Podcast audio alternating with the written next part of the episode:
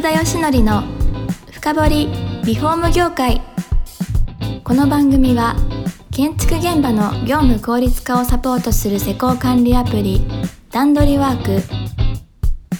リフォーム事業のためのネットワーク戦力住宅会社のブランディングを支援するルームクリップ公認家づくりパートナーの提供でお送りします。皆さんこんにちはさあ今週も始まりました福田義則の深掘りリフォーム業界パーソナリティの福田義則です今回も御堂筋税理士法人の小笠原さんに来ていただいてますよろしくお願いしますお願いします。で幼少期の話がもう盛り上が って面白かったんでまおた恥ずかしい。ははい戻りたいぐらいですけど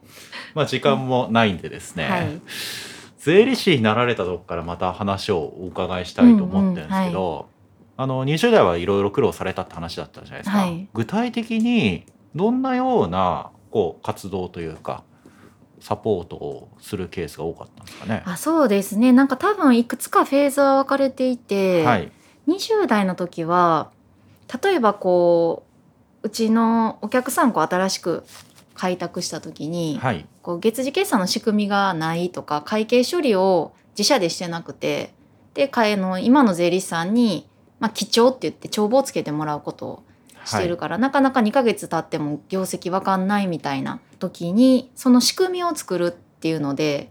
こう派遣されていくって言ったらいいですかねはい、立ち上げって言うんですけどね、はい、でここの会社あの仕組みないからやってきてみたいな形でミッション与えられましてはい、で、まあ、最初2日間ぐらいもう仕組み作りで会社行ってはい、で経理の一連の流れヒアリングして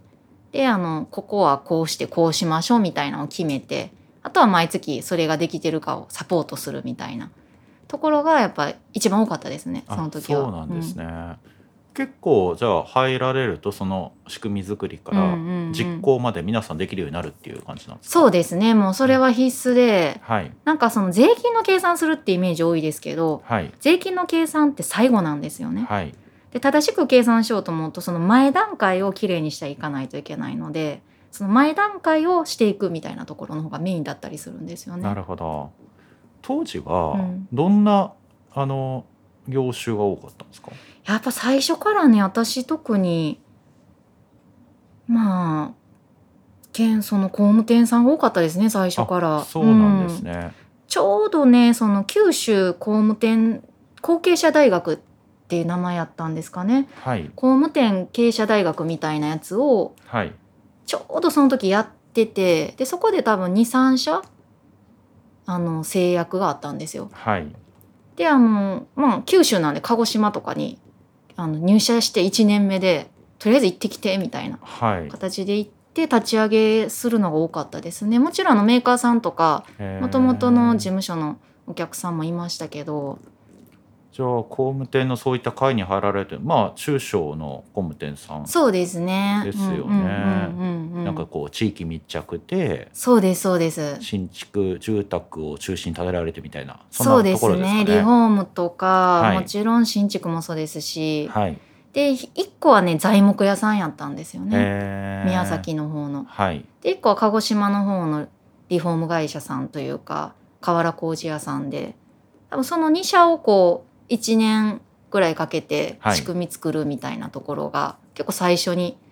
させてもらったそうミなッショんンですねじゃあ九州に行くことは当時多かったわけですねかなりそうですね九州よく行ってましたね。いいですね食べ物美味しいところそううそうそうそうそうそうなんかうちの父親がねその九州後継者大学でお客さんだけじゃなくて、兄の嫁も掘り起こしてきたんですよね。なんかあの すごいじゃなそいうですかなんですよだからそこでまた親族もできたりしてはいで兄の奥さんがその九州の材木屋さんの言ったらその姪っ子さんみたいなへー形で、なんかナショナルのショールームではいこうちょっとはこう仕事してはった人ではいでなんかつながってお見合いしてみたいなところでなんかその10年ぐらい前のその一連の はい1年間みたいなのがすごくこう我が家にとってはへーなんか私自身がこう九州との出会いとかはいで結構その住宅系との出会いとかでその家族としてうん新しい人を迎え入れるみたいな、はい 今でも結構行かれたりはするんですか行ってますね九州やっぱりあのす気が合うと言ったらいいですかね九州ってすごいやっぱ、女性のレベル高いんですよねなるほど特に経理の方あそうなんですうかんちょっとね気強めなんですよねやっぱりそのあそうそういうイメージありますよね九州はやっぱり、あそうするとけレベルが経理高いんですね高いですよへー私の九州のお客さんもみんなすごいもう経理担当者のレベルがむちゃくちゃ高いんですよねなるほどで女性が仕切れるからそうですなそんうかですそうですそうですもうチャキチャキチャキみたいな感じでなるほど、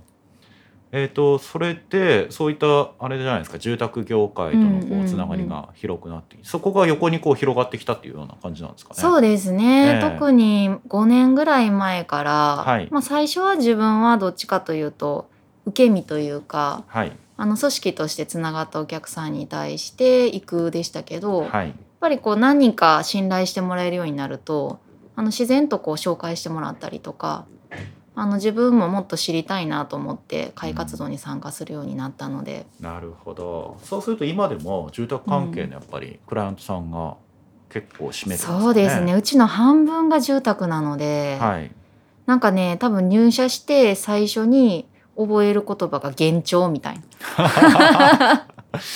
なかなか税理士事務所さんないですよねそうです多分それねなんかええ一し、最初はってなるんですよ喋ってても何言ってるか分かんないから、はい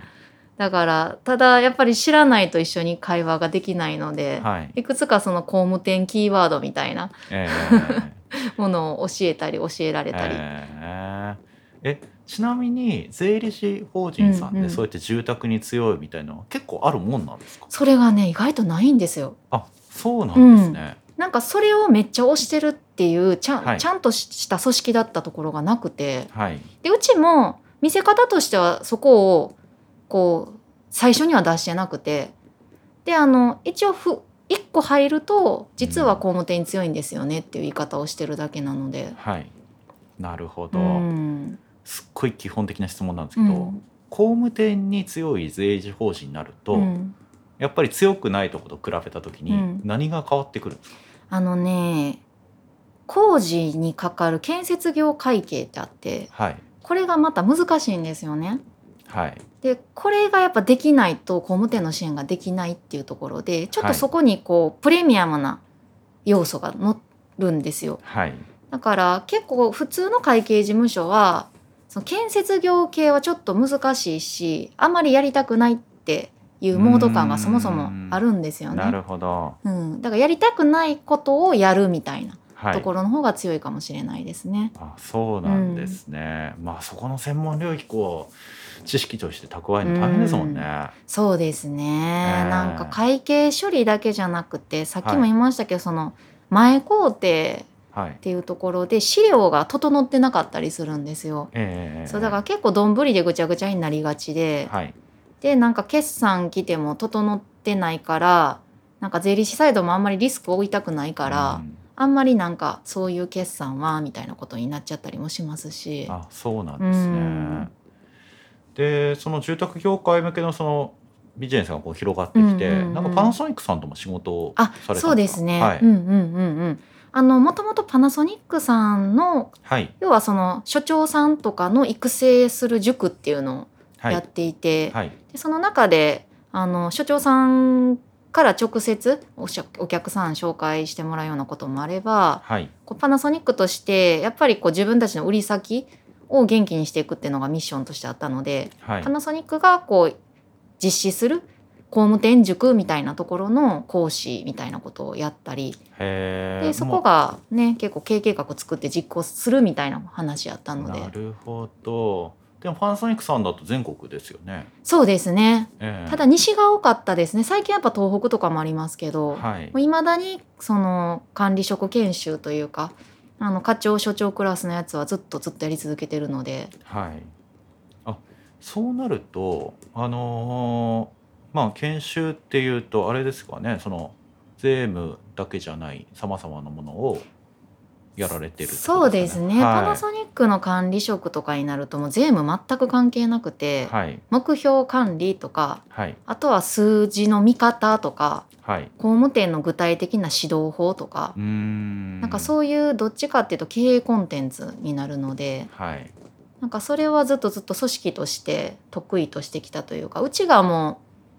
多分一組織で見た時にはい本当に順調な成長を遂げて順調な事業承継をしてるのではい結構自分たちが常にお手本になろうっていうコンセプトでやってるんですよ。はいであの実際に行動指針に我が社は実験台って入れてるのでへでそのちゃんとこう自分たちがやりきるっていうことでやりきってうまくいったことをお客さんにも提供するみたいなスタンスでやってるので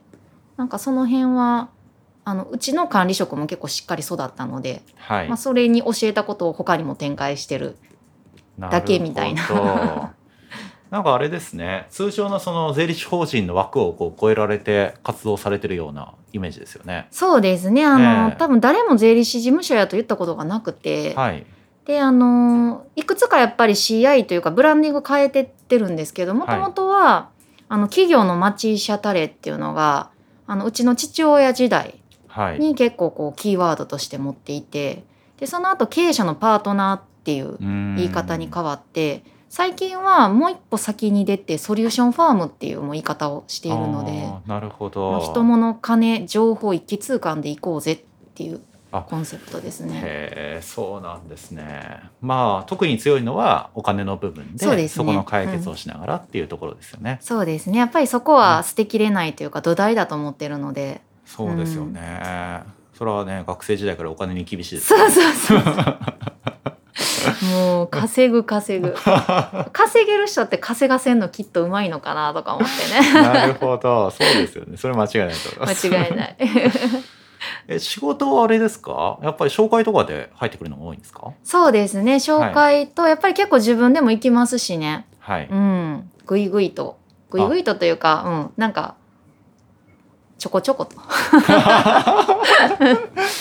それはあれですかねやっぱり夜の経験があそうさせてるのかもしれないですね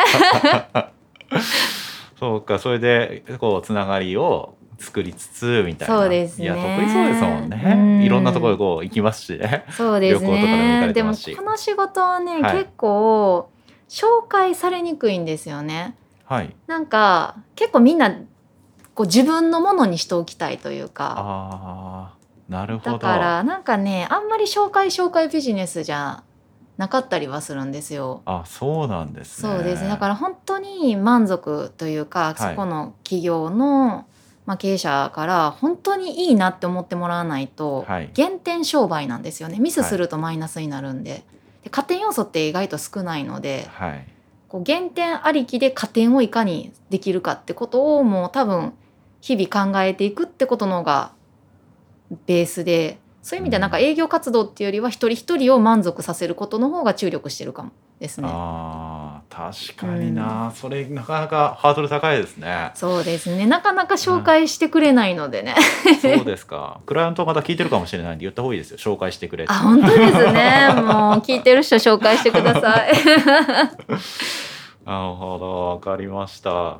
いや、この後、まあ本当はですよ、あのー具体的にこれだけ工務店に強いっていうことなんで、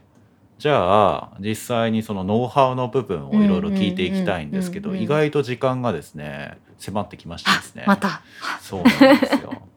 それは次回に伺うって感じでもよろしいですか。いいともでございます。ありがとうございます。じはいありがとうございます。ゃあまたお待ちしてます。今日はどうもありがとうございあます。りがとうございます。この番組は住宅業界に特化したコンサルティング会社ランリグが長年業界の今を追いかけてきた福田義則をパーソナリティに迎え確かな実績を持つスペシャリストを毎回ゲストにお招きしてお送りする番組です。